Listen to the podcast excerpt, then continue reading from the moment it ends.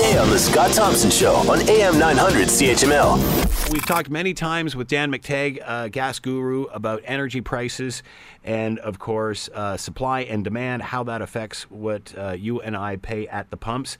Now OPEC sees uh, now OPEC deal sees top exporter Saudi Arabia uh, Saudi Arabia agreeing to cut its oil output, which will push up prices. To talk more about all of this, Dan McTeague is with us, former Liberal MP, and of course uh, GasBuddy.com to find out more. He is with us now. Hello, Dan. How are you today? I'm fine, Scott, and thankfully so. Former Liberal MP.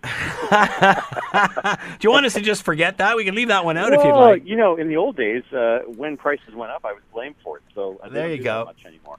All right. So, how surprised are you by this announcement that uh, OPEC is going to cut production and they finally come to terms with this, or have they? Well, I don't think they've come to terms with anything. The fact is, they're going to continue to oversupply their clients and the market. And uh, non-OPEC nations, uh, which now includes one of their 13, in- Indonesia, was either kicked out or walked away. Uh, Russia, Canada, the United States, we're not bound by this, and we're going to continue to produce. Uh, prices are going to go up. Uh, that will only cause more to want to produce. So it's uh, it's not likely that uh, the supply and demand picture is going to change. The fundamentals behind this is that the world is oversupplied in oil. It will continue to be so. And as soon as speculators wake up and smell the coffee, you'll start to see prices drop. But in the meantime, uh, although here in Hamilton we are going to see a two cent decrease uh, for tomorrow, uh, so prices will drop over across the board uh, uh, by two cents a liter on Friday. Unless something changes in the next hour and a half, you're looking at a five cent a liter increase for Friday, thanks to the speculation over much ado about nothing in uh, in OPEC land. So, wait, we were supposed to see a two cent increase, or uh, that will be offset by a further increase a couple of days later? No, you uh, you got the two cent increase last night for this morning. Uh, Right. It'll drop two cents for Thursday, and it's going to go up five cents on Friday because of OPEC and because of the speculation over this.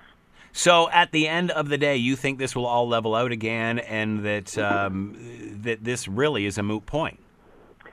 Well, I mean, we got news early this morning that OPEC has now pushed over 34 million barrels of oil produced by its members daily.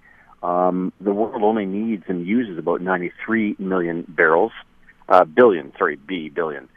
Even at that number, uh, even if they drop by 1.2 million uh, barrels a day, so going say from 34 uh, down to 33.8, 33.5, and assuming they can verify this, the world continues and will continue to be oversupplied by, well, annually at least uh, a couple, well, 14, 13 billion barrels of oil. So I'm not sure this is going to change anything. Plus, it uh, it doesn't guarantee the rest of the OPEC nations are going to be somehow, you know, uh, uh, come, put in a situation where they're going to want to uh, follow suit and uh, and drop output. If anything, the artificial bump in prices that we're going to see, I see oil's going up three and a half bucks a barrel, will only incentivize, say, U.S. hydraulic frackers or more Canadian oil production uh, and more Russian uh, oil to make its way to market. Uh, higher prices means more people want to produce more, not less.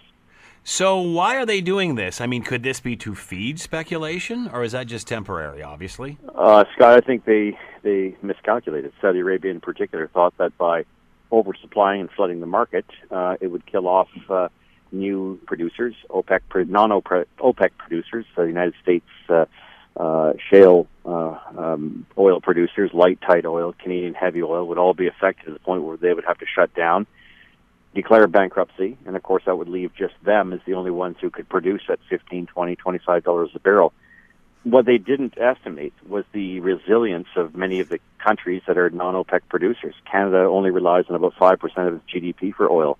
United States more like 2%. So this was, relatively speaking, a drop in the bucket for non-producing, non-OPEC nations. For Saudi Arabia, for Venezuela, it represents 90% of their income. They're the ones that hurt themselves. So reality is now starting to seep in uh, losing their revenue streams to maintain stability, to maintain their currencies, to maintain their uh, their reserves, means that they have to throw the towel in and hope and pray that the rest of the world will uh, take notice of the fact that they're finally ready to cut production. Otherwise, they will destroy each other, and their finances will go with it. Want to hear more? Download the podcast on iTunes or Google Play and listen to The Scott Thompson Show weekdays from noon to 3 on AM 900 CHML.